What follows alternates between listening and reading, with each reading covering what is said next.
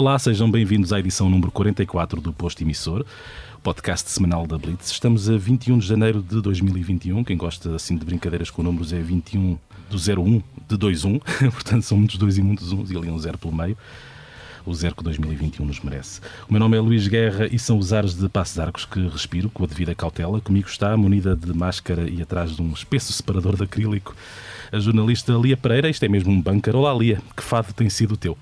Uh, um fado daqueles bem tristes, mas há de melhorar. o fado, bem, este, o fado de toda a gente, não é? Neste momento. Uh, Muita saudinha. O, é o que desejamos a toda a gente que nos está a ouvir. O nosso convidado esta semana é um excelso artista com provas dadas primeiro em banda, depois ainda em banda, mas em aturada concomitância, eu fiz questão de escrever esta palavra, concomitância, com a sua atividade em nome próprio e, por fim, fora da banda e propriamente a solo. Ainda mais solitariamente, se é que é possível, chamou agora a si todos os trabalhos em torno de Peixe Azul, o seu mais recente opus, acabadinho de chegar às nossas mãos, nós recebemos-lo no posto emissor em março de 2020, já lá vão uns mesinhos, parecem anos, não é? Quando secretamente pensávamos que a pandemia de Covid-19 nos iria trocar as voltas por um mês ou dois, não é? Ou três, talvez. Não foi bem assim. Nós voltamos a ter o prazer de regressar ao seu convívio dez meses depois, aqui no momento em que o bicho lá fora ficou um bocadinho mais bravo. Uh, vamos esquecer-nos disso durante um bocadinho. Falamos de Miguel Araújo. Olá, Miguel, bem-vindo de novo ao posto emissor. Olá, bom dia, um prazer e uma, e uma alegria estar de volta ao vosso convívio. É um prazer também para nós.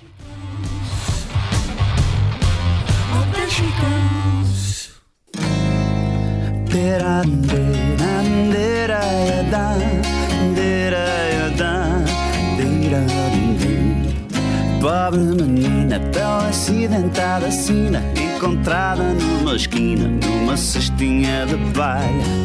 E um lourizela nas traseiras da capela, como cria de cadela, sem santinho que lhe valha. Padre Alfredo, velho, cobarde azedo, não é tarde nem é cedo, despachou a desditosa. Por este meio foi na volta do correio, numa mula sem arreio, enviada para a mortosa.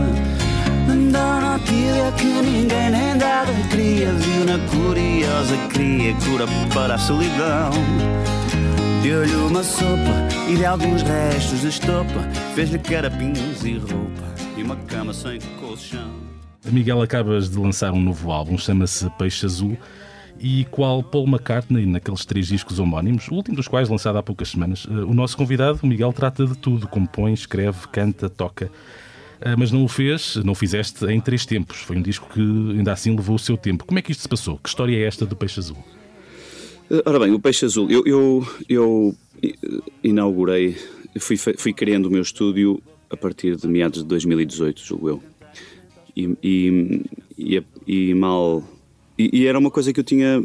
É um sonho de qualquer músico, não é? Ter um próprio estúdio, ter a sua independência criativa e artística de poder trabalhar no seu estúdio. E foi uma coisa que sempre me frustrou um bocadinho, que era ir para o estúdio, uh, se calhar 15 dias a cada dois anos, que é, o, que é mais ou menos o que eu fazia. A cada dois anos ia gravar um disco e estava 15 dias num estúdio. E, e, e, eu sempre tive bastante à vontade com os instrumentos, com, a, com o, o, o, à vontade diário que eu tinha com os instrumentos, com a escrita das canções, etc. Era faltava-me em estúdio. Eu nunca tive muita vontade em estúdio, nunca, nunca, nunca soube andar muito bem nisto. E a partir do momento em que criei o meu, juntamente com o Bruno Pereira, que é quem está aqui diariamente comigo, fomos uh, aprendendo a andar nisto. E desde essa altura eu comecei a, a assentar umas, umas maquetes, umas ideias, umas coisas. Gravei uma música chamada Ainda Estamos Aqui, uhum. nesse esquema já, deu a gravar os instrumentos todos e tal. E foi, e foi assim uma espécie de uma coisa que eu fui fazendo naturalmente, uma espécie de umas maquetes melhoradas. Uh, fui, fui, fui incorporando na minha rotina dia a dia o estúdio também, não só gravar as minhas canções para o, para o telemóvel, mas começar a, a, a gravá-las aqui. E eu não tinha ideia nenhuma de estar a, a pensar num disco. Eu, eu, tinha, fui gravando, gravando, microfone mais para a esquerda, microfone mais para a direita, cantar mais longe, cantar mais perto, esta guitarra ou aquela. For, foram experiências que eu fui fazendo aqui sozinho, no, no meu dia a dia. E depois, quando a, quarentena e o confinamento forçado nos bateu à porta, eu, eu eu vi-me pela primeira vez em muitos anos sem, sem um verão e uma sem um ano carregado de concertos. Pela primeira vez eu ia passar de 90 a 100 concertos por ano para provavelmente zero. Então comecei a, visitar o estúdio com uma assiduidade que nunca tinha feito e, e, e de repente dei por mim e, e, tinha várias canções que com alguma afinidade entre elas. Essa afinidade, a terem sido gravadas neste período com, este, com estes instrumentos, comigo, aqui, com o material que eu tenho. Então olhei e de repente, contra qualquer coisa que eu imaginasse em 2017 e 2018, tinha em mãos um disco. Uhum. E é esse disco, e é o Peixe Azul. Uh, acho que o recurso, os recursos que eu, que eu tive ao dispor neste disco em relação aos outros todos foi o estúdio, meu, sem, sem, a, sem o taxímetro estar a contar, sem a pressão estar a contar, sem a minha ignorância e a minha inexperiência estar a, a perturbar-me. Isso e o tempo, por isso, estúdio e tempo uh, foi o que. Igual a que, disco. Igual a este disco, sim. Uhum. Ele está à venda através da tua loja online neste momento quer dizer, neste momento também seria complicado de colocá-lo à venda de outra maneira, não é? Porque uhum. acontece que as lojas físicas estão, estão encerradas. Já há algum tempo que tu chamaste a ti a edição e as várias vertentes da publicitação da tua obra. Em termos práticos, como é que funciona o Miguel Araújo Enterprises, digamos assim? Uhum. Qual é que é a tua estrutura? São, a minha eu tenho uma agência, que é a mesma há muitos anos, é a agência do Pedro Barbosa, a primeira linha, desde os primórdios dos azeitonas e desde os primórdios da primeira linha, porque azeitonas e primeira linha cresceram juntos. Uhum. O Pedro Barbosa é meu, é meu familiar, ele é meu primo direito. Conhecemos-nos de nascença, obviamente, e somos primos próximos, não? além de, de próximos, por sermos primos direitos, as nossas mães são irmãs. Somos, tivemos uma educação e uma convivência, tivemos e temos realmente muito próxima, somos quase como irmãos. E, e na altura do princípio das azeitonas, eh, pareceu-nos a nós que seria mais conveniente para nós ter uma alguém com a garra e com, a, e, com a, e com aquela pica que nós também tínhamos com 20 e poucos anos. Uhum. Nós, tá, nós caímos de repente numa agência que era a agência Reunião, que era assim a grande agência do país, a, a, a lista de artistas era, era, uma, era, uma, era umas páginas amarelas, era uma coisa que ia da A a Z, hum. com todos os artistas de Portugal, e nós estávamos lá no meio, no meio não, no princípio, porque a letra A, mas nós estávamos assim perdidos numa estrutura que não nos era conveniente, nem a nós, nem a essa gigantesca agência Reunião. Então nós pensamos que precisávamos assim de uma pessoa com pica, com algum, alguém que gostasse de música e tivesse assim vontade de andar aí a, a arregaçar as mangas, e o Pedro... Uh, começou a trabalhar connosco. A primeira vez que, que, nós, que ele conseguiu vender um concerto nosso foi, foi em Albergaria, foi histórico, nunca, nunca, nunca nos esqueceremos, hum. nunca nos devemos esquecer da alegria que foi. E alguém lhe perguntou qual era o roaming list e ele virou-se para mim: Oh, Miguel, o que é que é roaming list? Estou-me aqui a falar do roaming list, eu não sei o que é que é roaming list. E eu, ah, isso eu sei, isso é a lista dos quartos. Exato. É quantos é que somos. Então foi, começou assim. E, e, o Pedro, a, agência foi crescendo bastante. Hoje em dia é uma agência grande. E continua a ser a minha agência. Eu tenho, eu tenho as marcações, o booking, essa coisa toda através da agência. Agora, o que, o que eu reservei para mim foi essencialmente a questão que me apoquentava em estar numa multinacional. Tinha a ver com os direitos, com os direitos de produção, os direitos autorais, os direitos de exploração, todos os direitos que envolvem a, a música que, que, que fui eu que fiz, produzi, uhum. toquei, paguei, etc. Que, ordem, que ordem de grandeza é que tu estavas a deixar de ganhar, no fundo, ao estares numa multinacional? Quer dizer, o, o, o, os contratos discográficos são, são uma coisa chapa 5, não, ninguém, são, são, é uma coisa que vem lá de fora e, e é qualquer coisa como 80 e muitos, 90% para a editora e 10 a 12 para o artista, uhum. e é assim desde, desde, desde que o ser humano inventou a roda e, e domesticou o fogo. e pronto, e depois, só que depois com, com o avançar dos anos e com a, e com a preponderância da internet e, e, e, o facto de. e os streamings e essa coisa toda e a monetização do YouTube, o, o contrato assume e pressupõe que as taxas se mantêm, essas percentagens se mantêm. Então começou a, começou a ser um bocado inconveniente para mim, injusto e, e pouco prático e pouco uh, concebível eu não ser o total dono dos direitos das minhas músicas e fez, fez, isso, fez que me fez sair de editora. Não foi sair, foi, foi simplesmente não renovar. não renovar. Eu tinha contrato para três álbuns. E também me chateava e continua a chatear-me uh, a obrigação da coisa ser em álbum. Eu, uhum. eu, tinha contrato para três álbuns, eu não tinha outra hipótese, eu tinha mesmo que fazer os álbuns. Quando eu acho que o álbum é uma coisa que. Uh, como é que eu ia dizer, a publicação das músicas, a edição da música, a apresentação das músicas ao, ao, ao, mundo pode ser através de um álbum ou então através de um mini single de duas músicas, através de um single de uma só música, sei lá, é o que uma pessoa quiser. Uh, e, e o contrato era um bocadinho uh, caduco nessa, nessa maneira de ver as coisas. Então eu simplesmente não renovei o contrato. Porque, além de tudo, eu não, eu não tenho nada contra fazer parte de uma estrutura uh, comercial, da indústria, essas coisas nada, nada desses termos me, me, me melindra chateava-me o facto de que o dono das minhas músicas era tratar-se de um, de um russo multimilionário que numa noite de copos decidiu comprar o catálogo da Warner porque era onde estavam os Led Zeppelin e o pai dele gostava muito dos Led Zeppelin. E não é para ele ser milionário, nem para ele ser russo, nem muito menos para ele ter apanhado uma bebedeira numa noite. Nada disso me feliz. nem pelos Led É mais o Zeppelin, facto de ser se alguém que eu não conheço, que eu nunca hei de conhecer, que eu, com quem eu não tenho acesso, eu não, tenho, não pego no telefone para discutir qualquer coisa em relação a uma música minha. No limite, essa pessoa, que eu nem sei o nome, eh, pode decidir se vende uma música minha para, para a Coca-Cola ou não. Nunca aconteceu nada disso, nem, nem, é, nem é provável que ele, que, ele sa- que ele saiba da minha existência. Claro que ele não sabe da minha existência sequer. No entanto, ele é o dono das minhas músicas todas para trás, durante oito anos. Já passaram cinco, já passaram três, faltam cinco. E pronto, e é, é por isso que eu, para mim, é, está totalmente fora do horizonte fazer parte de uma multinacional, de uma editora multinacional. É só isso e mais nada. Dito isto, eu fiquei com grandes amigos e, e continuo com grandes amigos das, das pessoas que trabalham em Portugal na- em várias editoras. A Warner era a minha, mas também fiz colaborações através de, de músicas da minha autoria, etc., para, para a Universal, para a Sony, para todas elas, e a malta bem intencionada e, e porreira, e são, é gente minha amiga, não, eu não- nunca ninguém me apanhará a dizer mal deles. a questão, o esquema em si é que, é que, é que eu questiono e exerço a minha liberdade de não fazer parte dele, só isso, mas não. Vamos entrar no, no disco uh, Peixe Azul. Ahm, não parece que seja uma ruptura do ponto de vista musical ou lírico em relação ao teu trabalho anterior, ou seja, não é. Não é o disco maluco do Miguel Araújo, não é? Não é, Não. não. é, não é uma revolução. Tu já me disseste noutras entrevistas que não és uma pessoa uh, nostálgica, mas eu insisto que há uma espécie de imaginário, hum, é a minha opinião, de uma parte considerável das tuas canções que remete para um lado tradicional, até um pouco rural, as relações familiares, a romaria. que Não é que, não é que as relações familiares só se possam uh, ter num ambiente rural, mas a romaria, o padre, hum, cantando um presente, tu cantas sobretudo um presente que vem de trás. Consegues uh, dar-me razão ou não tenho razão nenhuma? É capaz, mas, mas eu, eu, eu para já não penso muito nisso. E depois eh, a, a matéria-prima para a minha música é, é música, são as músicas que eu gosto. E as músicas que mais mexem comigo e que sempre mexeram são músicas de artistas que já tinham morrido quando eu nasci, a maior parte. Eu, eu, eu por alguma razão, eh, o meu coração pendeu para, para, para esse pessoal, para os Beatles e não sei o que mais. As más línguas poderiam dizer que paraste no tempo, não é? Uh, Sim, mas eu acho que a música não tem tempo nem, nem geografia, Sim. por isso para mim é um bocado indiferente. O- o- os instrumentos que eu toco uh, são não têm 100 anos nem 50, têm alguns 300, 400. O- a, a viola tem, é, um- é uma coisa para aí do século XVI, assim. O piano tem 100 e tal anos ou 200, não sei. O contrabaixo tem 300, não sei muito bem, mas, mas eu acho que as coisas não têm que ter uma datação. E a minha música é reflexo daquilo que eu gosto e mais nada. Eh, E depois o- as letras, os letristas que eu admiro, as coisas que me fazem eh, arrepiar os pelos da pele, se- sempre foram.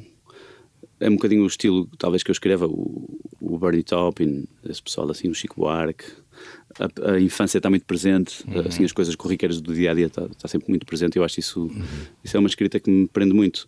Eu, às vezes, ouço na rádio letras escritas numa, numa língua que se poderia chamar de letrês, que são palavras que só existem em letras de músicas. Como por exemplo. E eu, des- eu desprezo essa, essa linguagem, não, não a desprezo, não, não, essa, essa linguagem afasta-me, não gosto. Então, mas dá-me um exemplo. Eu não sei o que é em mim, aquelas coisas assim, estás a ver, das letras. Há, Eh, há muito disso, há muito disso. O sentimento Isso, só mim. ninguém fala assim, ninguém diz, ah, pá, estou aqui com uma apoquentação em mim. As pessoas não falam assim. Eu, eu escrevo letras de coisas que eu digo nas minhas conversas corriqueiras do dia a dia. Eh, eu gosto dessa escrita assim, é uma escrita que eu gosto. Mas se por exemplo chover, mas se por exemplo chover, não vou. Quem é que diz, por exemplo, numa música adoro, o Dorival Caymmi, tem essa se fizer bom tempo amanhã, se fizer bom tempo amanhã, eu vou. Mas se por exemplo chover, mas se por exemplo chover, não vou. Eu gosto disso, é uma música chamada Maricotinha do Caymmi. Eh, coisas assim, eh, e, e le- letras de, à letra de música. E é, e é dificílimo transformar esse lado cotidiano do falar em, em algo que resulte musicalmente, não é? É mais complicado do que pôr lá o, o em mim, não é? Talvez seja, eu acho que é capaz de ser eh, a maneira mais fácil de escrever mal e a mais difícil de escrever bem. Eh, e pronto, e, e- e esse. e eu escrevo. eh, Agora, eu não sou nostálgico, quer dizer, a, a minha música é. é, é- é, assim, obedece a uns cânones de, de- de outros tempos, mas, mas isso, isso, isso é o que é, é o que eu gosto. Eu também seria meio estranho eu agora começar a fazer música tipo Dua Lipa ou Justin Bieber. Eu, se bem que são coisas que eu até curto, eu, eu adoro Beyoncé e tal. Eu, eu já- estou naquela idade em que uma pessoa já não sabe bem dizer o nome dos artistas, como ontem o Paulo Portas dizia Lady Gaga. uh, e, e, o meu pai diz Mike Jagger e essas coisas assim. eu já estou naquela idade que já nem sei se diz Beyoncé, Beyoncé, nem sei muito bem pronunciar o nome dos artistas, mas eu gosto de música.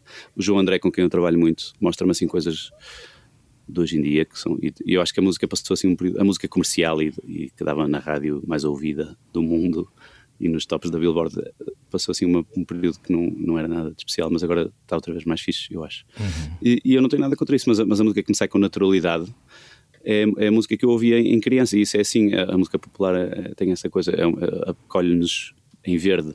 Uhum. Então eu acho que a maneira como uma pessoa se exprime através da escrita e, da, e, dos instrumentos e do, e do, canto e da voz é, é como ter um sotaque, não é? Seria, eu tenho o sotaque que tenho, meio portuense, meio, meio portuense complexado, porque não é 100%, mas é, é a maneira que eu, que eu aprendi a falar, a ouvir os meus pais e tal. Uhum. Seria estranho agora inventar outro sotaque para mim próprio, seria forçado. Eu acho que a respiração natural com que uma pessoa toca e canta e faz a música é isso, é como um sotaque, é como, uhum. é como um gesto que sai naturalmente, não é? É como, é como começar a dançar e, e, com pose ou sem pose. Então eu toco e canto e exprimo sem pose, é como eu cantaria, não é?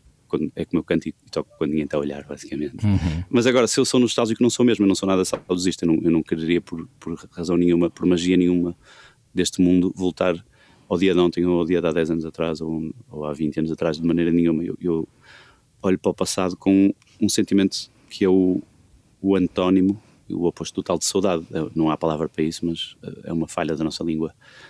Eu, eu tenho. Pois, é verdade. Não é desprezo, não é nada, não sei qual é a palavra, não existe. Mas, mas eu, eu, eu não tenho nada de vontade de voltar atrás. O contrário de saudade é o. Pois, lá está. É, vamos pôr o anti, não é? O anti-saudade, ou o desprendimento de saudade, ou a ausência de saudade.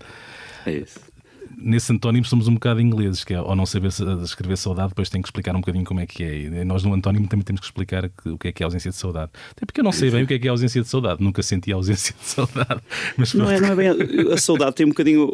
A saudade vem acompanhada com, com a vontade de a matar, não é? De, de, tens saudades de alguém, vais lá e visitas essa pessoa. Exceto tens saudades de jogar ténis, vais jogar ténis, não é? Sim. A saudade uh, vem, com, vem junto com a, com a com a vontade de a matar mas eu não tenho saudades do passado, tenho o contrário, tenho Deus me livre se eu agora voltava ao liceu ou, à faculdade ou, ou, aos primeiros anos dos azeitonas. Não tens daqueles sonhos, não, desculpa Miguel, não tens daqueles sonhos em que ainda te falta fazer uma cadeira? Ah, isso tem, isso tem. Também eu. Então não tenho. Deus me livre, exatamente. Que é que isto nos, Até que, é que isto isso, esse, esse, pesadelo aconteceu mesmo. Eu, eu andei meses só com uma cadeira que faltava fazer, que era sistemas de informação. E o professor era temível. E eu fiz o exame sozinho, já toda a gente tinha feito, e, e abriram uma exceção qualquer para mim que eu fui fazer em setembro, sendo que a segunda época na Católica não era em setembro, era em julho. Mas eu fui fazer em setembro sozinho numa sala, não sei porquê, não sei o que, como é que eu os convenci. Tu e o José Sócrates, possivelmente. Sei lá, um Era um sábado, era um sábado. E fiz era um 10. sábado, exato, era um sábado. e fiz a, a, cadeira com 10, foi o melhor, melhor nota da minha vida. E acabei o curso. Assim. Sistemas de informação, sente, sente a falta de Miguel Araújo. Uh, sente saudades, olha, sente saudades de Miguel Araújo. E em que é que consistia sistemas de informação? Já agora, o que, o que, é, que, o que é que cursaste? Uh, gestão na Católica do Porto. Okay. Uh, como é que é? Administração e Gestão de Empresas. CAGE, uhum. CAGE já li em inglês, curso de administração e gestão de empresas. Okay. Não querendo desanimar ninguém, mas o meu padrinho que tem 75 anos ainda sonha que lhe falta fazer cadeiras na faculdade, portanto. sim, meu pai tem 78 e, e conta a mesma coisa, sonha que está na faculdade e, e não, não estudou. Eu vou mais atrás, eu sonho que estou no secundário eu e, também, tenho, e, tenho aqueles, e tenho aqueles horários que diz de manhã e de tarde e eu olho para aquilo e começo a faltar às escondidas de mim próprio. É uma coisa muito estranha, sério, sério. Eu não, tenho, eu não tenho que dar cavaco a ninguém, mas começo a faltar e a sentir aquela culpa e a ter Epá, é uma coisa. É, ainda bem que acordo, não é? Ainda bem que acordamos todos os dias. Eu tenho um amigo, um grande amigo meu, na faculdade, na Faculdade de Engenharia do Porto, nos primeiros anos ele morava ainda com os pais, então ele punha o despertador ia de carro para a faculdade, mas levava uma mantinha e chegava lá e ficava a dormir no parque de estacionamento. é, é tipo isso, ele faltava à capa dele próprio, quase. Miguel, estavas a falar em sotaques, mas tu não cantas com sotaque, ao contrário, por exemplo, sei lá, da Manuela Azevedo ou de Manuel Cruz. Eu canto com o meu sotaque, eu não tenho. Eu, eu, eu, eu o sotaque do meu avô era muito mais a Porto uhum. do que o meu é, porque depois houve, sei lá, qualquer coisa na história que fez com que as pessoas do Porto tivessem vergonha de falar a Porto e começassem a tentar imitar a pronúncia dos locutores da televisão. Isso apanhou a geração dos meus pais, talvez, e então a minha já vem assim meia diluída, meia, meia, meia enfraquecida. Sim, então eu canto com o sotaque com que falo. uh, pronto, é um sotaque da Foz. Também vivemos num país onde as pessoas com sotaques regionais, digamos assim, são, enfim, convidadas a perder esse sotaque se forem, por exemplo, para a televisão ou para a rádio, não é? Que não acontece em todos os países. Não, não, antes, pelo contrário, num país como os Estados Unidos, essa coisa até é cultivada. Exato. Mas em Portugal, não. Eu li alguns que no How I Met Your Mother, eu acho que já, já falei disso até com vocês, mas uhum. no How I Met Your Mother, nos castings, eles já sabiam que personagens queriam, mas conforme os atores eram selecionados para fazer os diversos papéis, essa, essa personagem tinha essa proveniência, não é? Por isso é que a Robin é canadiana, porque a atriz é mesmo canadiana, uhum. ou não sei quantos vêm do Minnesota, porque esse ator é mesmo do Minnesota. Então, pronto, não é, não é difícil adaptar o guião a isso e dar uma coisa genuína e heterogénea a um, um, um guião. Um amigo meu do tempo do liceu fez castings para os Morinhos com Açúcar e tal, naquela altura, e havia uma espécie de, um, de, um, de, um, de uma escola, de, uma oficina de, de, perder a pronúncia de onde se vinha para, para se formatar para, para aquela pronúncia português standard, não sei como é que se, chama, como é que se chamará. Para, para, para poder ingressar no, no coisa. E ele não foi admitido porque não, não, não conseguiu passar esse calvário para a pronúncia. Uh, Miguel, canções, em canções como o Fado do Disque Disse, uh, essas canções refletem um lado lúdico, digamos assim, na construção lírica. Um, aplicar uma fórmula, fazer uma canção dentro das suas próprias regras, é algo que te alicia e te faz partir cheio de vontade para a folha em branco? Não, eu, esse, esse em concreto é inspirado num poema do Drummond, que é Quadrilha. Uhum. E, e, eu há anos que tinha vontade de fazer uma canção com essa lógica. O, o, o Chico Buarque também tem uma que se chama. Agora não me lembro. Eh, ela, Flor de Idade, chama-se Flor de Idade. E eu tinha ideia de fazer uma, uma canção com essa, com essa esquemática do não sei quantos gostava, não sei quantos, gostava de não sei quem, gostava de não sei quem, gostava deste, gostava daquilo. Uhum. Eu andava há anos a tentar fazer isso e, e, e acabei agora. Uhum. Um, o, que me, o que me motiva a fazer as canções são as canções em si, são as ideias em si que me resgatam e não me dão hipótese e aquilo tem mesmo que sair. Ando dias a pensar naquilo enquanto almoço, enquanto janto, enquanto tomo um duche, enquanto vou levar os meus filhos à escola. Tens Estou sempre com uma parte do cérebro a burilar nessa, nessa questão. Tens um caderninho onde anotas essas ideias? Sim, é o telemóvel, dá para apontar tanto coisas escritas como coisas faladas e cantadas, por isso o gravador do telemóvel e o, e o bloco de notas são onde eu, onde eu onde eu guardo essas ideias todas. Uhum. Uh, já Serenata do Norte, ou Ainda Estamos Aqui, que são as, as, duas últimas canções do disco, são aquilo a que chamaríamos baladas. O uhum. Samuel Lúria diria: Não sou eu que sou baladeiro, vocês é que têm mel nos ouvidos. Uhum. Uh, no fim de contas, se mais nada sobrasse, é nas baladas que encontras o maior conforto ou somos nós que temos mel nos ouvidos? Não sei, eu não, eu não vejo coisas assim. eu, eu, eu Grande, quando eu estou a fazer uma música, a grande probabilidade é que essa música nunca verá a luz do dia. Uma em cada 10, uma em cada 30, se calhar, vê a luz do dia, as outras 29 não. Por isso, o mais provável é, quando eu estou a fazer uma música, é, é, é essa música nunca sair da, do projeto, nunca será editada em coisa nenhuma. É, por cada música que eu lanço, 29 ficam por sair. Então, a probabilidade, quando eu estou a fazer uma música, quando, estou, quando eu estou com a mão na massa, eu sei que em princípio ela não vai sair, por isso eu estou livremente a fazer o que, o que, o que a música pede. Não estou a pensar se vai ser uma balada, se vai ser isto, se vai ser aquilo, se vai ser um, um êxito primavera-verão, se vai ser uma música mais vocacionada para o, para o, público feminino dos 34 aos 36 anos. Não estou a pensar nessas 34 coisas. 34 aos 36, portanto, aqueles, Sim, três, ou, aqueles ou, três aninhos. Ou as pessoas, esta música é mais vocacionada para as pessoas que, que leram o mundo de Sofia e, o, e, o, e essas coisas uhum. assim ou então isto é uma música mais para diabéticos. não estou a pensar nessas questões porque, em princípio, a música não vai sair, então eu estou ali. É a minha brincadeira, não é? Aquela brincadeira de quando eu estou sozinho. Era assim quando eu tinha 11 anos, 12, 13, 14 e continua a ser. Eu ainda. Eu, quando era. Quando tinha 14 anos ou 13, estava a tentar fazer músicas e se alguém entrava no meu quarto eu fechava o livro com vergonha e pegava no livro de geografia, a fingir que estava a estudar geografia. e ainda faço isso hoje em dia. Se a minha mulher entra o pouso com vergonha, uh, continua a ser uma coisa clandestina, continua a ser uma coisa que eu faço em segredo, sem dizer nada a ninguém. Uh, uh, com muita vergonha, se alguém me perguntar o que é que eu estou a fazer e se me pedirem para mostrar um bocadinho, eu não sou capaz, fico corado. E que, em princípio, é um, é um segredo meu. são as tais 29, 20, 30. Por isso, o, o, o meu método continua a ser o mesmo desde, desde os 11 anos Uh, não sei se respondi muito bem à pergunta, mas uhum. eu, não, eu não. As questões de do que é que acontecerá à música se um dia ela sair da porta não fazem parte da, da, feitura das músicas, digamos assim. Na primeira vez que, que, falamos contigo aqui no posto emissor, tu disseste, foi no início do, enfim, do confinamento, não é? E hum. disseste que, que, já ninguém te podia ouvir em casa, não é? Porque estavas sempre a tocar. Essa hum. situação mantém-se ou nem por isso? Uh, sim, sim. Eu, eu, tenho sempre uma viola por perto, tenho que ter. Pronto, as pessoas da minha família compreendem isso. Eu, por mim, tendo naturalmente para lá e meto-me num cantinho a tocar e a cantar baixinho, não estou a tocar músicas, não estou a fazer nada, estou só assim a, a, a tocariscar, que é que mais músicas aparecem. E, só que já ninguém me aguenta, claro. Eu tenho, tenho que ser em segredo, lá está, tem que ser nas horas vagas. És um, és um músico clandestino, no fundo. Sim, desde, desde pequenito. Porque quando eu era pequenito não, não, não, não era viável alguém ser músico, não era, não era possível. Não, era, não estava nos horizontes. Por isso eu, nem eu próprio achava que estava a trabalhar para uma coisa que iria ser o meu futuro. Eu estava simplesmente a fugir à vida e, claro. e continua a ser mais ou menos assim. Tu, tu, neste disco, Peixe Azul, tocas muitos instrumentos, uh, piano, guitarra naturalmente, trompete, etc.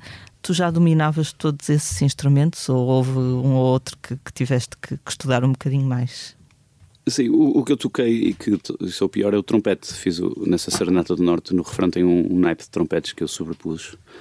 E isso aí dá muito trabalho, porque eu sou, não, não, não poderia agora pegar no trompete e tocar-vos uma música ao trompete. Não. Eu, eu, tenho que treinar muito, tenho que, tenho que andar ali nota a nota a tentar descobrir o que é que eu quero fazer.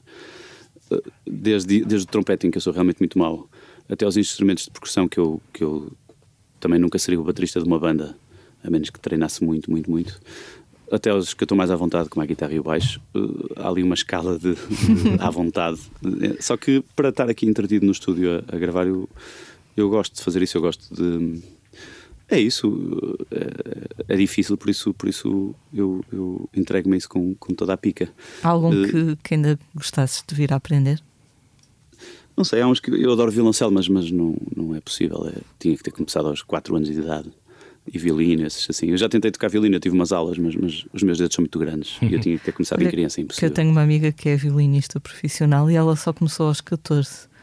Ah, mas deve ter as mãos mais pequeninas que as minhas. Porque eu tenho umas é possível, é possível. Eu tenho as mãos, as maiores mãos que eu já vi na vida, são as minhas, nunca, nunca, nunca ninguém me apareceu com mãos maiores pequeninas. Sei que existe, claro que existe. As do Michael Jordan devem ser maiores que as minhas, mas assim, alguém que tenha aberto a mão e, e confrontado com a minha, sim, sim. nunca ninguém me ganhou. Engraçado. Então para violino não dá. Mas, mas eu, se estiver aqui à solta no estúdio a gravar vários instrumentos uns por cima dos outros, a coisa vai começando a, a, a compor-se. Eu adoro essa magia, não é? subir o botão e de repente vai entrando o piano, vai entrando isto, vai entrando aquilo. É uma coisa que eu adoro fazer. Uh, e, e, pronto. Mas sim, não, não, não, tirando guitarra e baixo, não sou nenhum exímio executante. Quer dizer, não estou, não estou a dizer que sou um exímio executante de guitarra, mas obviamente que eu se não fosse o músico que sou, uh, poderia ter lugar como baixista ou guitarrista de uma banda. Acho que não haveria grande problema. Sim, Acho sim. que poderia. Mas, mas nunca poderia ser o baterista de uma banda, da maneira que eu toco bateria. Uh, mas pronto, mas posso ser o baterista das minhas próprias músicas uh, aqui e ali, ocasionalmente. Já, já não está mal assim, já não está mal assim. No, no ano passado, quando falámos em plena eclosão da pandemia, tu mostravas alguma relutância pela forma como foram feitos os primeiros live streamings. Uh, designaste, inclusive, eu, creio que o festival chamava Eu Fico em Casa, designaste uma oportunidade perdida de se, de se impor desde logo um, um, modelo. Tu investiste no teu estúdio no sentido de o dotar de valências para realizar live streams. O que é que isso implicou e o que é que está nos teus planos fazer? Sim, eu acho que uma, uma, um concerto uh, com um telemóvel a apontar para a cara do cantor, com um mau som, mau, mau, má, má, má imagem, má luz, má tudo, é, é o que imediatamente põe em perspectiva a importância de um técnico de som, de um técnico de luz, de um técnico de câmaras. Imediatamente há um sketch do, da Porta dos Fundos em que eles vão. Tão, tá, a cena está a ser filmada e eles vão cortando no orçamento. Pá, se calhar poupamos aqui no gajo de som e pumba. E a partir desse segundo o som começa a ser um som manhoso. Ouviste o eco da, das paredes, estás a ver? Se calhar poupamos também no gajo da luz e depois no fim fica uma coisa miserável.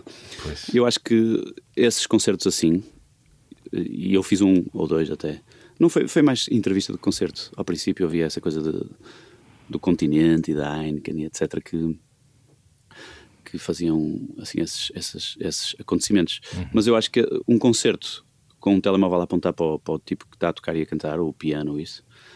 Prova, é a prova inequívoca que, que existe uma indústria de técnicos e de gente importantíssima para fazer com que a mensagem chegue, com que, com que a coisa chegue. E, e os concertos que eu fiz aqui, fiz aqui vários para empresas e coisas assim do género, e também fiz alguns ao domingo, que agora infelizmente vão ter que acabar porque pela, pela, pela, pela, razão que eu estou exatamente a explicar, é porque nós estamos cinco pessoas aqui no estúdio, uma a tratar da imagem, outra a tratar da luz, outra a tratar do som, e por aí fora outra a tratar de, de logísticas que, que apareciam. A, a coisa, eu acho que só é digna, e pelo menos para mim, eu só, só, só tenho vontade de fazer se for assim. E, e pronto, e, e, e eu acho que esse festival foi um bocadinho à pressa, nada contra, foi, foi uma uhum. reação da indústria, mais do que legítima e etc. Mas, mas acho que mais uma semaninha ou duas de reflexão e fazia-se uma coisa melhor, com, além de que se tinha emprego e, ou empregado, que agora essa coisa do uhum. essa coisa de desaparecer da língua portuguesa. Antes dizia-se obrigado por ter aceito o nosso convite, agora obrigado por ter aceitado sim, o nosso convite. Passado, Houve ali um ano onde essa palavra mudou. Mas, portanto, foi uma, perdeu-se a oportunidade de, de empregar mais pessoas que, que teriam feito com que a viabilidade desse género de iniciativa fosse hoje em dia muito mais importante. Mas dá a ideia que os concertos assim online quase que desapareceram. Porque realmente assim não é fixe, não é? Uhum. Miguel, nem, Eu acho que não é. nem de propósito, eh, quando, quando, foste, quando falaste connosco no, em março do ano passado, foste o primeiro convidado do posto emissor a pôr o dedo na ferida e a lembrar que esta iria ser uma situação muito complicada para os técnicos de luz, técnicos de som, etc. Passado quase um ano, achas que se fez alguma coisa de acertado para ajudar estes profissionais? Uh, sei lá, eu não posso falar, eu, eu, costumo, eu, não, eu, como não faço parte da indústria, pelas razões do início da nossa conversa, não sei muito bem, eu estou aqui no Porto, não faço ideia o que é que as coisas se passam. Agora, não, eu fiz uh, alguns concertos destes online, fiz os poucos que o verão, no verão parecia que a coisa ia desconfinar um bocadinho e houve alguns concertos. Nós, dentro, dentro do possível, fizemos, trabalhamos em equipa um mínimo dos mínimos, concertos com banda e tudo.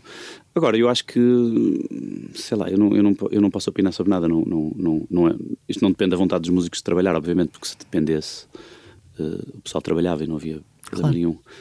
Agora, eu também já ouvi dizer aí que a bazuca serve para indemnizar quem teve realmente proibido e interdito de trabalhar, não é? Se assim uhum. for, pronto, a coisa à frente há de se compor de alguma maneira, não é? Uh, talvez isso aconteça, talvez não, não sei, não, não, não faço ideia.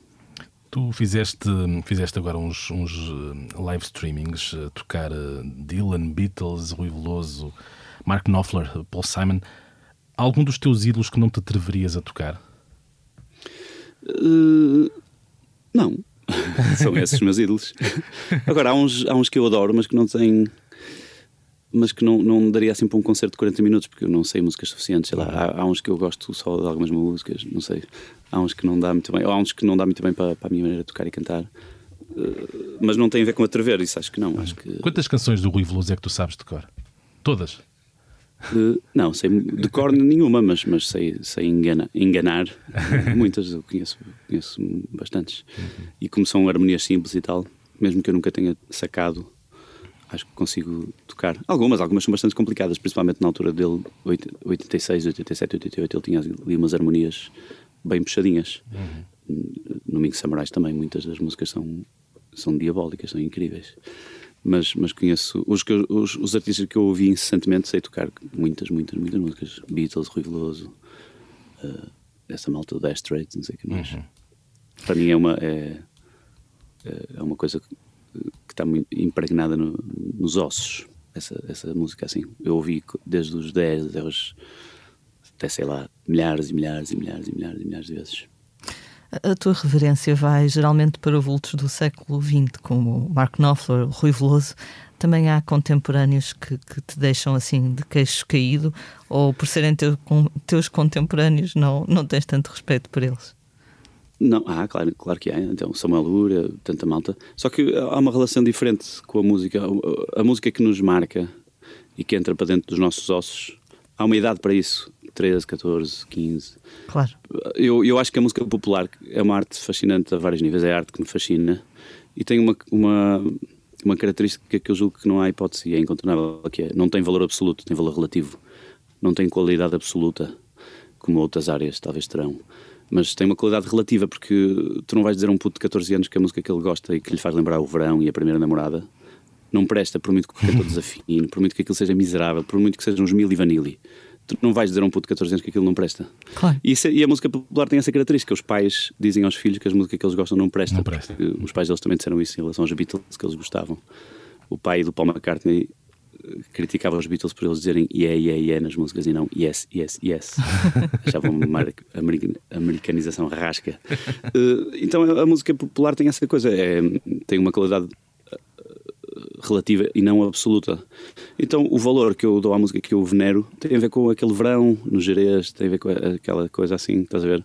São, são música, é música que me marcou muito, muito, muito. E, e com a idade adulta, isso já não acontece tanto. Eu consigo reconhecer a qualidade de, de autores e músicos, etc. Mas, mas, mas lá está, é uma qualidade relativa, já não. Já não não, não entra para dentro dos meus ossos com a mesma facilidade que, que entrava quando eu tinha 14 anos. E eu acho que isso é assim, é uma coisa generalizada, não é só minha. Sim, sim. Acho que até um estudo, houve um estudo sobre isso, que a música que mais É marcava as pessoas é a que é ouvida entre, sei lá, não sei, os 13 e os 17. Não era bem isto, mas era por aí. Mas é isso, é isso.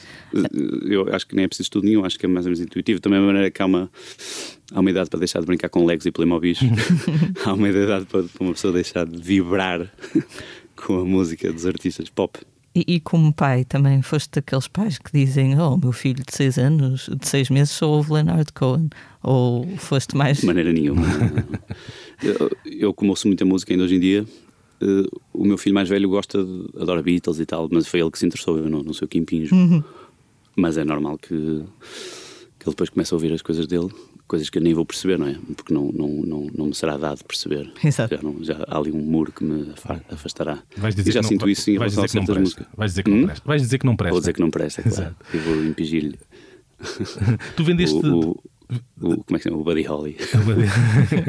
tu vendeste de imediato centenas de exemplares do CD de Peixe Azul. Eh, o CD, atenção, um artefacto em, em desuso, portanto, é- ainda é mais assinalável teres, teres, de um dia para o outro, no fundo, teres eh, tido tantas encomendas. Eh, isto é algo que normalmente os artistas de culto, os artistas de nicho eh, conseguem, com os seus públicos. devotos. Tu, não, não sendo um artista de culto, porque és demasiado popular para isso, terás tu fãs de culto?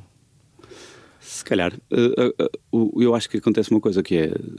Isto, obviamente, tem, tem a ver com a quarentena, com o confinamento e com a vontade de. Eu, eu recebi mensagens incríveis de pessoal a dizer: encomendei o CD, parabéns, altamente. Pedia só, e as pessoas a pedir com muito jeitinho, se eu enviava também os fecheiros das músicas, porque as pessoas não têm leitor de CD. Então, claramente, é um apoio, não é? É, é uma, é- as pessoas uh, acham, por alguma razão, que, que faz sentido contribuir com a compra do, do, do CD para eu ainda cá andar quando isto passar. Eh, E, e há pessoas que compram este CD como quem compra aquele autocolantezinho da Cruz Vermelha, estás a ver? Não é pelo autocolante, é pela causa em si. Então existe também essa compra. Depois há também quem adora CDs, ainda tenha no carro, em casa e, e não abdique disso, porque eu também vendi muitos do, de, um, de um álbum que nem é bem álbum, que é que nem está bem na discografia, que é o ao vivo no, no Luxemburgo. Eu, eu pus naquilo no Spotify e tanta gente pediu CD que eu fiz uma edição de mil cópias, vendi nos concertos e, e aquilo esgotou. Um, por isso há quem. E não havia confinamento nenhum, não havia razão nenhuma para, para, para comprar o, o autocolantezinho da Cruz Vermelha ou da Liga Portuguesa contra o Cancro, estás a ver?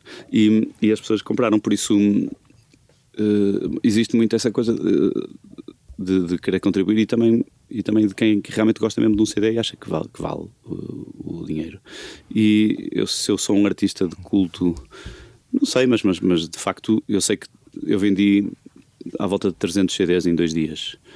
Eh, e sei também, porque lembro-me dos meus tempos, que com isso, ou 400, numa semana inteira, já se fica em primeiro lugar do top, mesmo antes da pandemia.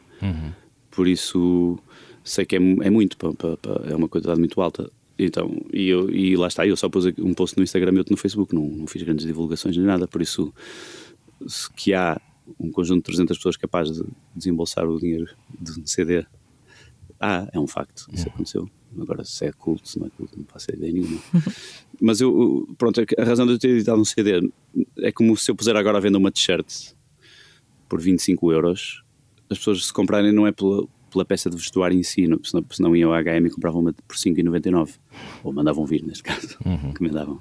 É, por isso eu, acho que o CD é uma peça de merchandising, é só isso. Eu não, não, considero que de repente agora a música vai ser viável através do velhinho CD, não, não é nada disso. Uhum. E a razão de eu ter posto o CD à venda antes de pôr nas plataformas, pronto, é a contrapartida que, especial que ofereço às pessoas que, que pagam por ele, não é? Uhum. tem essa, tem essa mais-valia de ter acesso a uma coisa que ainda não saiu assim tão amplamente para o mundo. Eh, é só por isso. E, e claro que, pronto, é, é uma oportunidade de, de de financiar a minha, o meu trabalho numa altura em que é impossível dar concertos. Uhum. Obviamente que também há esse lado, não é? Miguel, ao longo de, do ano passado continuaste sempre a dar o, o, teu mergulho, a fazer a tua corrida, a fazer música também, claro. Ainda assim, sentes que a pandemia tudo mudou muito? Achas que em alguns aspectos és uma pessoa diferente do que eras em março ou fevereiro do, do ano passado? Sim, sem dúvida eh, que sim, porque porque eu consigo enumerar o que, o que mudei para que eu acho que é para melhor. Eh, ou seja, tive horas e horas em estúdio, estou muito mais habilitado a saber o que é que quero e o que é que não quero em estúdio. Eh, é uma aprendizagem, é, é um, é um instrumento que se toca e que eu fui aprendendo a tocar.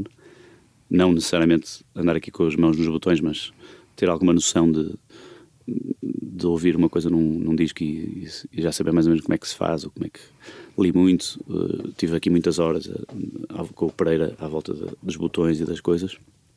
Nesse aspecto melhorei. E isso, foi, isso é o tempo, lá está. Eu não, num ano normal eu não, não, não teria vindo um décimo, um vigésimo do tempo que vim para o estúdio se estivesse na estrada com os instrumentos de um lado para o outro, que é o normal da minha rotina para além do Covid. Então aprendi muito e, e, e senti que sinto de que de certa maneira não vou dar tantos concertos como dava não vou dar 90 e 100, 90 a 100 concertos num ano. Vou dar se calhar metade ou, ou, até menos que isso. Uhum. Porque não, não sinto que seja benéfica a longo prazo de, para nada da minha vida, nem, nem sequer musicalmente. Eu, de alguma maneira, sinto que sou mais útil no estúdio do que num palco, não sei. Uhum. Mas não significa que não seja, não me sinta útil num palco e que não gosto tocar, eu gosto. Só que eu acho que vou equilibrar a, a minha vida de uma maneira em que vou estar menos na estrada do que do que estava uh, antes. Uhum. Isso foi as grandes mudanças que eu acho que, que aconteceu.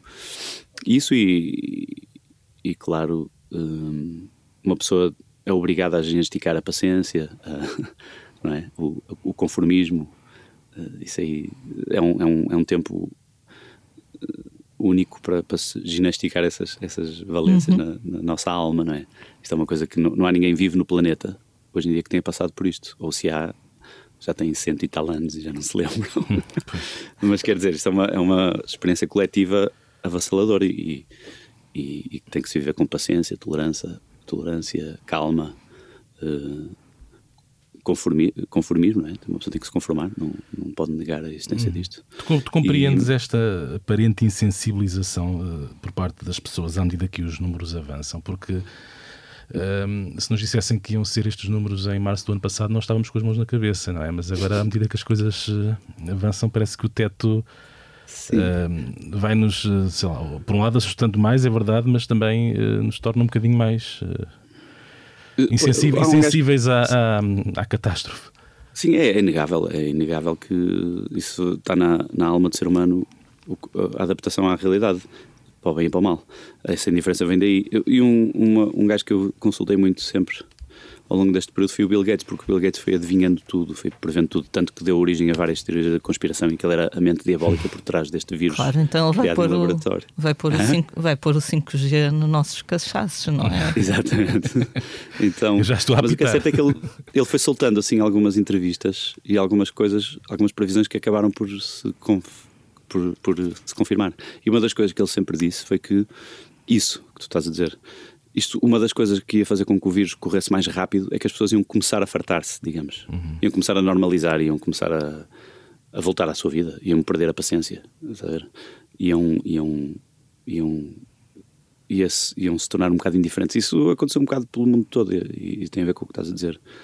Passa a ser uma, uma coisa que as pessoas não ligam tanto, sei lá.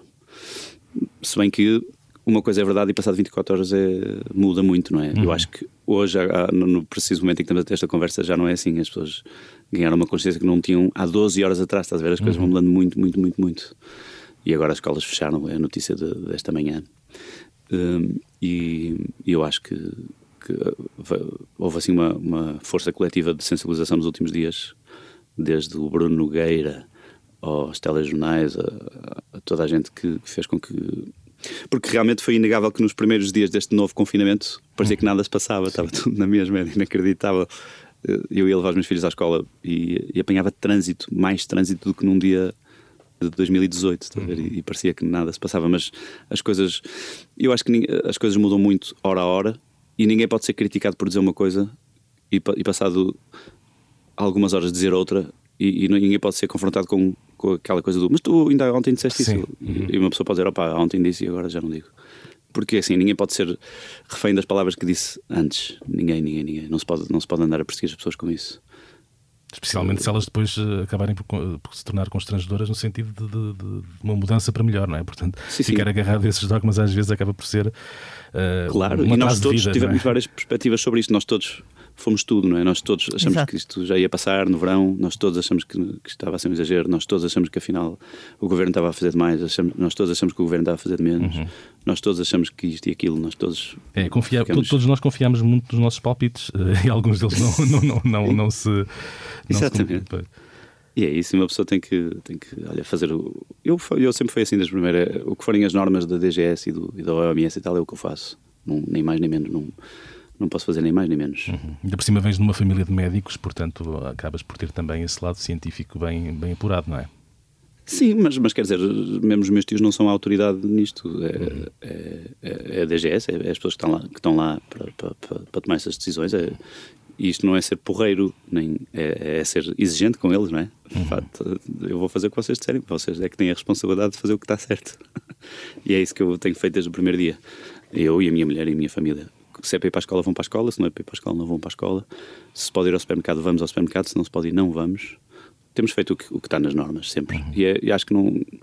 E não, eu tenho cuidado de, apesar de ser uma pessoa naturalmente recatada, e isso para mim não é dificuldade nenhuma, porque é assim a minha natureza, eu tenho cuidado de saber que tenho cento e tal mil pessoas que seguem o meu Instagram e tenho cuidado de não ir mandar habitat de natureza absolutamente nenhuma, porque uhum. não me compete, não, não, pode não, não pode ser da minha competência isso, não, não vou mandar habitat em direção nenhuma, nada, nada, nada, nada. Uhum. Eu acho que o ruído, a, a, opinião deste e daquele, é, só, só atrapalham. Por isso eu, eu não atrapalho. Eu, eu, eu remeto-me à minha, ao cumprimento daquilo que são as normas e vigor, mais nada.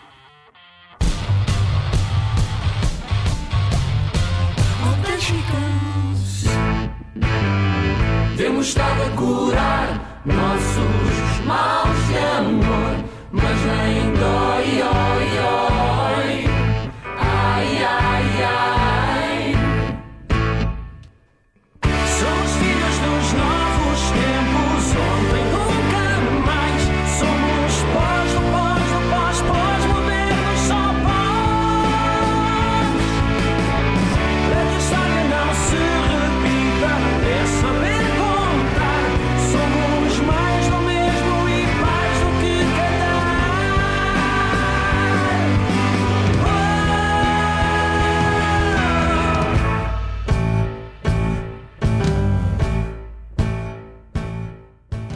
É tempo de falarmos agora dos temas da semana e numa altura em que a música em Portugal está em suspenso por causa da música ao vivo em Portugal está em suspenso por causa da pandemia, olhamos para fora deste âmbito porque, bem, não há outra forma de pôr a questão. Nunca umas eleições presidenciais onde já se sabe quem vai ganhar tiveram tanta tanta importância e tanto falatório.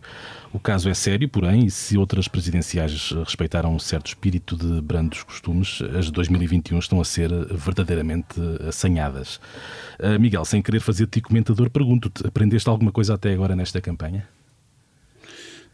Sim, eu acho que tem, tem, sido uma aquela tática de guerrilha de nós, os bons contra os maus, tem sido uma tendência no mundo que serve para dividir as, as pessoas.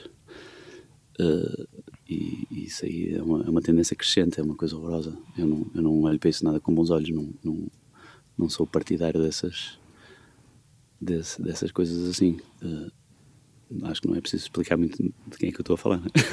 mas, mas, mas, mas isso tem sido uma coisa que não era bem a linguagem.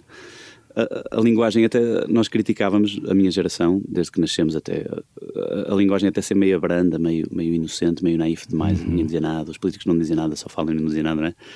e, e agora está-se a tornar está a crescer eh, essa tendência de ou estás comigo ou, ou és um alvo a bater uhum. tem sido uma, uma coisa que tem, tem, tem se propagado muito por esse mundo afora. Quando é que começou o teu espírito cívico? Falava-se de política em, em, tua casa quando eras criança, jovem? Uh, não, não muito, não. não. Uh, eu lembro de, de haver umas eleições acesas em 1986 entre Freitas do Amaral e o, e o Mário Soares. Uhum. Lembro disso mobilizar as pessoas e, e, as pessoas iam para a rua e tal. E depois a, a política tornou-se assim uma coisa morna, uh, dominada pelo PS, entre parênteses D, uh, para sempre. Pronto, tornou-se o centralão, não é? Uhum. tornou-se assim uma coisa em que as gerações foram. foram uh, os jovens, que era eu na altura, foram se afastando e foram esfriando. E havia assim aquela, um bocadinho um preconceito de quem da nossa idade era, ia para a política era, era, era flor que não se cheira, né? havia essa cena. Uh, mais que isso, não. Tu, em termos no meu grupo pessoal até era meio mal visto andar nas juventudes dos partidos e tal, era assim uma coisa meio vergonhosa. em, termos, em termos políticos, hum, és coerente social e economicamente? Ou seja, porque às vezes há pessoas que dizem que são um bocadinho mais de esquerda socialmente, um bocadinho mais de direita economicamente, eh, aquela história da iniciativa privada, etc., versus o Estado social, mas socialmente são, eh, sei lá, vanguardistas ou, ou pelo menos eh, um bocadinho mais dito de forma, se calhar, simplista, mais à esquerda. Tu tens uma certa coerência no bolo total ou, ou, também te divides entre esses aspectos, o aspecto social e o aspecto económico? Eu sou como sou na vida começou na pandemia. Eh, eu pago até o último centavo de impostos, não fujo a esquema nenhum, não meto baixas, aquelas coisas que uma pessoa falar, não é? Não uhum. faço nada, nada, nada dessas coisas. Então sou um cidadão cumpridor e mais nada. Uh, sou mesmo. Tenho uma empresa porque legalmente uh, o meu trabalho está enquadrado numa empresa que chama Cidade Grande Limitada, que é a minha, e a Cidade Grande Limitada não prevarica num milímetro que seja. Uhum. E é essa a minha conduta de vida. É assim que eu faço. e, e e muitas vezes, sei lá, eu acho que a cultura de, de fazer umas mini fugazinhas aos impostos, concorrer a uns mini apoiozinhos, mentindo uma mentirinha inocente aqui e ali, é uma cultura impregnada eh, em muita, muita, muita gente à volta de toda, qualquer classe social, qualquer grupo de amigos, qualquer família, eh, aquela coisa de de aquelas mini prevaricações que todas juntas são uhum. uma tragédia, é uma coisa muito impregnada na cultura portuguesa, eu acho. Sim, e muitas eu vezes. Disso, eu, não, eu não faço isso. Muitas vezes percebe-se que aqueles que mais criticam a corrupção possivelmente também a praticam à sua escala, não é? Sim, pôr a coisa em nome de não sei quem, conseguir eh, enquadrar isto como cultura do pepino e ter um, direito a um apoio, eh, aquelas coisas assim. Há uma, há uma crónica espetacular do Alçada Batista, antiga, que é de um agricultor que, se, que o governo oferecia, era preciso baixar a produção de porcos, acho eu que era isso.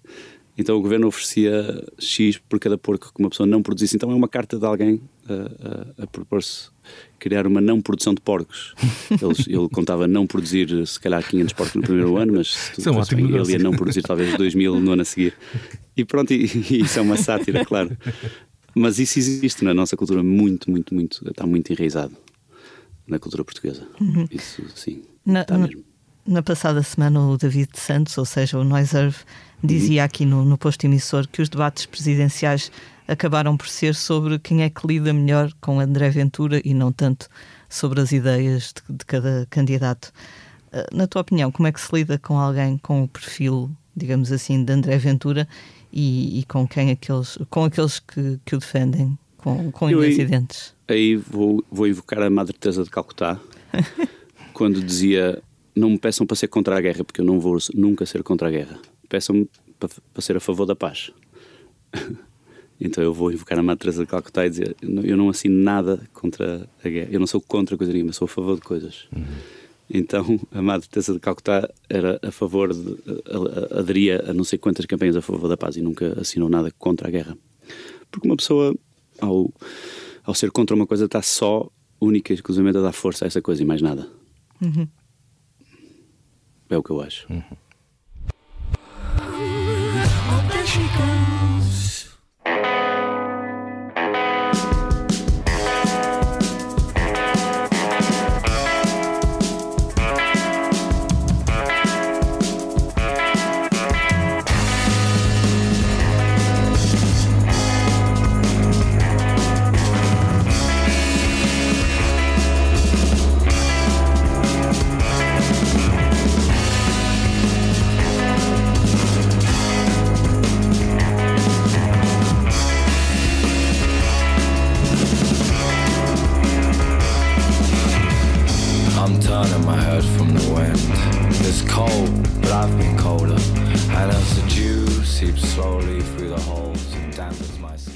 Neste bloco agora do Posto Emissor, revelamos um pouco dos trabalhos que andamos, nós, jornalistas da Blitz e da Música do Expresso, a fazer por estes dias. Vamos dar aqui algum descanso ao, ao Miguel, se quiseres podes ir tomar um cafezinho, mas tem que ser muito rápido. Lia, o que é que tens para nos contar? Então, esta semana estive à conversa com o vocalista dos britânicos Shame, que se chama eh, Charlie Steen. Como é norma nas entrevistas por estes dias, entrevistas glamourosas, este rapaz de Londres falou comigo através do Zoom e parecia estar lá na sua sala de estar. Falamos então sobre Drunk Tank Pink, o segundo disco que os Shame acabam de lançar e do qual eu gosto muito. Este disco foi escrito após a interminável digressão que a banda fez em promoção do seu primeiro disco, Songs of Praise, e segundo este vocalista Charlie Steen, o som do disco reflete alguma da exaustão e dos aspectos menos positivos desse embate com a estrada. Eles, em pouco mais de um ano, deram quase 300 concertos, foi uma coisa assim. Depois meteu-se a pandemia, não é? E uma certa angústia apoderou-se ainda mais do Shame, que neste disco mostram a sua paixão por Talking Heads ou Public Image Limited. Um pormenor que eu achei curioso, quando eu perguntei a Charlie Steen quem eram os seus letristas favoritos, ele falou de Shane McGowan, mas também de Leonard Cohen e Bob Dylan, e falou bastante demoradamente sobre estes. E eu lembrei-me que este miúdo tem 23 anos agora e perguntei se, pronto, quando ele andava na escolinha, os seus colegas também tinham essas preferências. Ele naturalmente disse que não, disse que os seus amigos da escola ouviam sobretudo grime, que ele também aprecia, mas imagino que não tanto como esta onda punk ou pós-punk do Shame. Fiquei ainda a saber que o disco, em particular canções como Snow Day, foram inspiradas pelos sonhos que o vocalista andava a ter depois de se separar da namorada. Então, para mais pormenores sumarentos, podem ler- ler a entrevista com Charlie Steen em breve na revista do Expresso. One, two, one, two, three.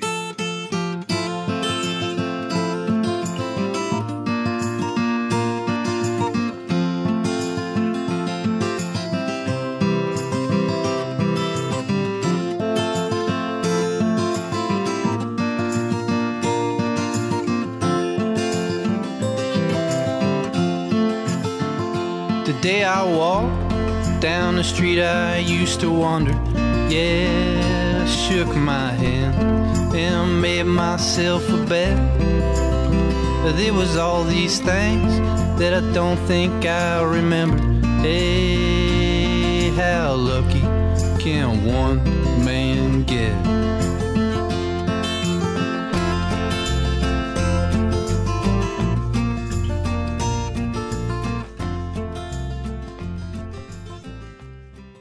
Por esta altura, no posto emissor, abordamos os discos que temos ouvido com o maior prazer. Ahm, já agora, antes de, passar a palavra à Lia, vou perguntar ao Miguel ahm, qual foi eh, o último, assim, a última pérolazinha eh, com qual te defrontaste? Eh, musicalmente, Sim, sim, claro. olha, Boy Pablo, aquele puto. Aham. Não sei se é. Eh, lá está, a relação com a música é muito diferente. Eu nem sei bem se Boy Pablo é o nome da banda, se é o nome do gajo, quantos discos é que ele tem, de onde é que ele é. Eu antes sabia. Eu dos Guns N' Roses sei dizer o nome verdadeiro de cada membro, sei dizer o nome do meio, estás a ver? De onde é que eles são, a história toda.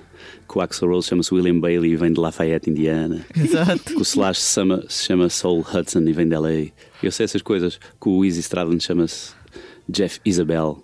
Eu essas coisas sei. Agora, se o Boy Pablo é o nome do gajo ou se é o nome da banda, nem sequer sei isso. As músicas que eu adoro não têm aquela relação de fã. Já é estranho, mas lá está, já falamos sobre isso há bocadinho. Mas eu adoro Boy Pablo, adoro esta alta onda, curto largo ouvir Boy Pablo. Uh, curto largo ouvir Mac DiMarco. Mas depois também uh, a música velha e a nova. A música deixou de ser uma coisa contemporânea, não, não precisa de ser. De repente sai assim uma coisa de raridades do Elton John e isso é, isso é o disco novo da semana para mim, estás a ver? Uh, sai assim um- uma coisa com os demos do Paul Simon e eu excito-me todo com, a- com essa novidade. Então uh, existe essa generosidade temporal hoje em dia na oferta da música. Então eu tenho ouvido, que até te posso mostrar aqui, estou aqui com o telemóvel ao lado. Eu tenho aqui uma playlist chamada 2020, um nome bastante original. Ainda não, ainda não comecei a preparar 2021. 2021, pois. E vou dizer o que é que está aqui. Alguns gajos, eu nem sei se é o nome da música ou se é o nome da banda, estás a ver? É essa a relação hoje em dia ao que se chega. É para isso que precisamos da imprensa musical, amigos. É isso. Eu tenho a Molly Sarlé, olha, Lana Del Rey, Happiness is a Butterfly, adoro esta música. Tenho Tom Petty, com estas coisas do, da reedição do Wildflowers. The Brother Brothers, Paper Kite. Olha, Blanco White, ouvi para graças esta música, Blanco White. Tenho aqui Jorge Palma, Tim Bernardes, uh, Camané com Lajinha, Johnny Cash, Boy Pablo, uh, Yellow House, adoro uma música, de, não sei se é um gajo ou uma banda, Yellow House, não faço ideia. Love in, time, in the Time of Socialism, adoro esta música. Tenho Erland Doy, Cláudia Pascoal, uh, muita coisa. E, e já não sei o que é que tu ias. Perdi-me agora. Não, não, é agora eu fiz aqui um pequeno preâmbulo porque eh, a seguir ia perguntar à Lia Pereira o, que, eh, o que é que cantam os teus ouvidos, Lia. Então, este ano começou com o EP do Kurt Weill, de título Speed Sound Lonely KV. É um disquinho de cinco canções e é uma espécie de homenagem de Kurt Weill à música de raiz americana. Ele tem aquele lado muito stoner, mas também um lado folk, que provavelmente explicará porque é que quis ir gravar a Nashville ao longo dos últimos cinco ou seis anos. E naquela cidade que é considerada a meca da música country, Kurt Weill fez várias sessões com músicos locais e uma sessão muito especial com John Prine, o músico folk country, que era um dos seus grandes heróis e que infelizmente morreu em 2020 vítima de Covid. Para Weill, conhecer e cantar com John Prine foi o momento mais importante da sua vida musical. Ele diz com muita piada que ficou mesmo a flutuar quando o viu entrar no estúdio. Juntos, Prine e Weill cantam um dueto bem bonito em How Lucky. Deste EP consta também outra versão de John Prine, uma do também já desaparecido Jack Clement e dois originais muito mimosos de Kurt Weill, Dandelions e Pearls. É tudo boa música, sobretudo pa- para quando o sol de janeiro voltar. Por enquanto, por aqui está bem ennublado. Está, e acho que as previsões, quer dizer, não nos compete a nós eh, fazer o bloqueio meteorológico, mas as previsões para os próximos dias, ou pelo menos para os dias eh, posteriores a este dia 21, em que gravamos, também não são animadoras. Eu tenho, eh, sempre ao seu expor, eu tenho escutado com muito agrado o novo álbum dos Lisboetas Beautified Junkyards. É uma banda de viagens psicadélicas, cósmicas, mas sempre com um pé na folk. Uh, Cosmorama é o título do disco, é um disco muito onírico, uh, onde há vozes femininas como a de Nina Miranda, dos Smoke City, que é convidada no single Reverie. Tem sido muito bem recebido e com repercussão em revistas como a Uncut ou a Shindig, e é a minha recomendação para arejar a mente neste fim de janeiro, assim um tanto ou quanto aflitivo.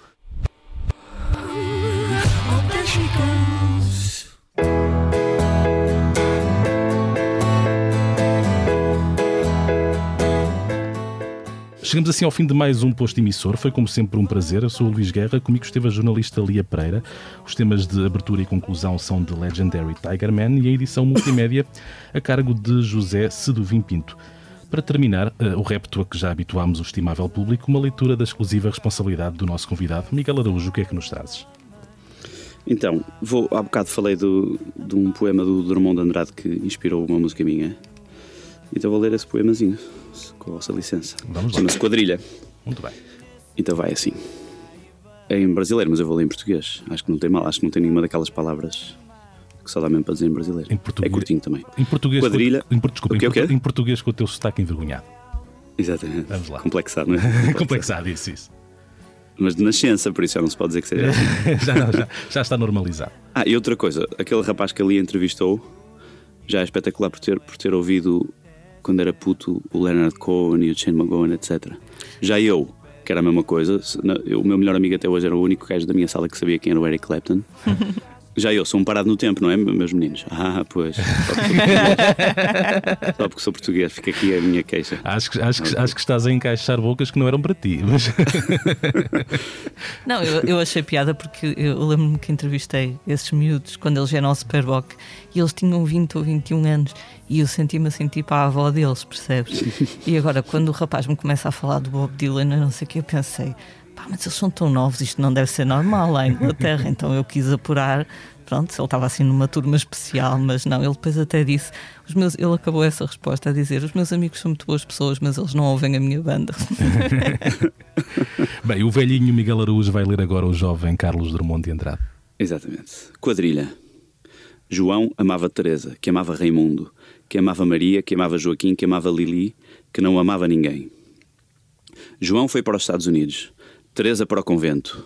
Raimundo morreu de desastre, Maria ficou para tia, Joaquim suicidou-se e Lili casou com J. Pinto Fernandes, que não tinha entrado na história.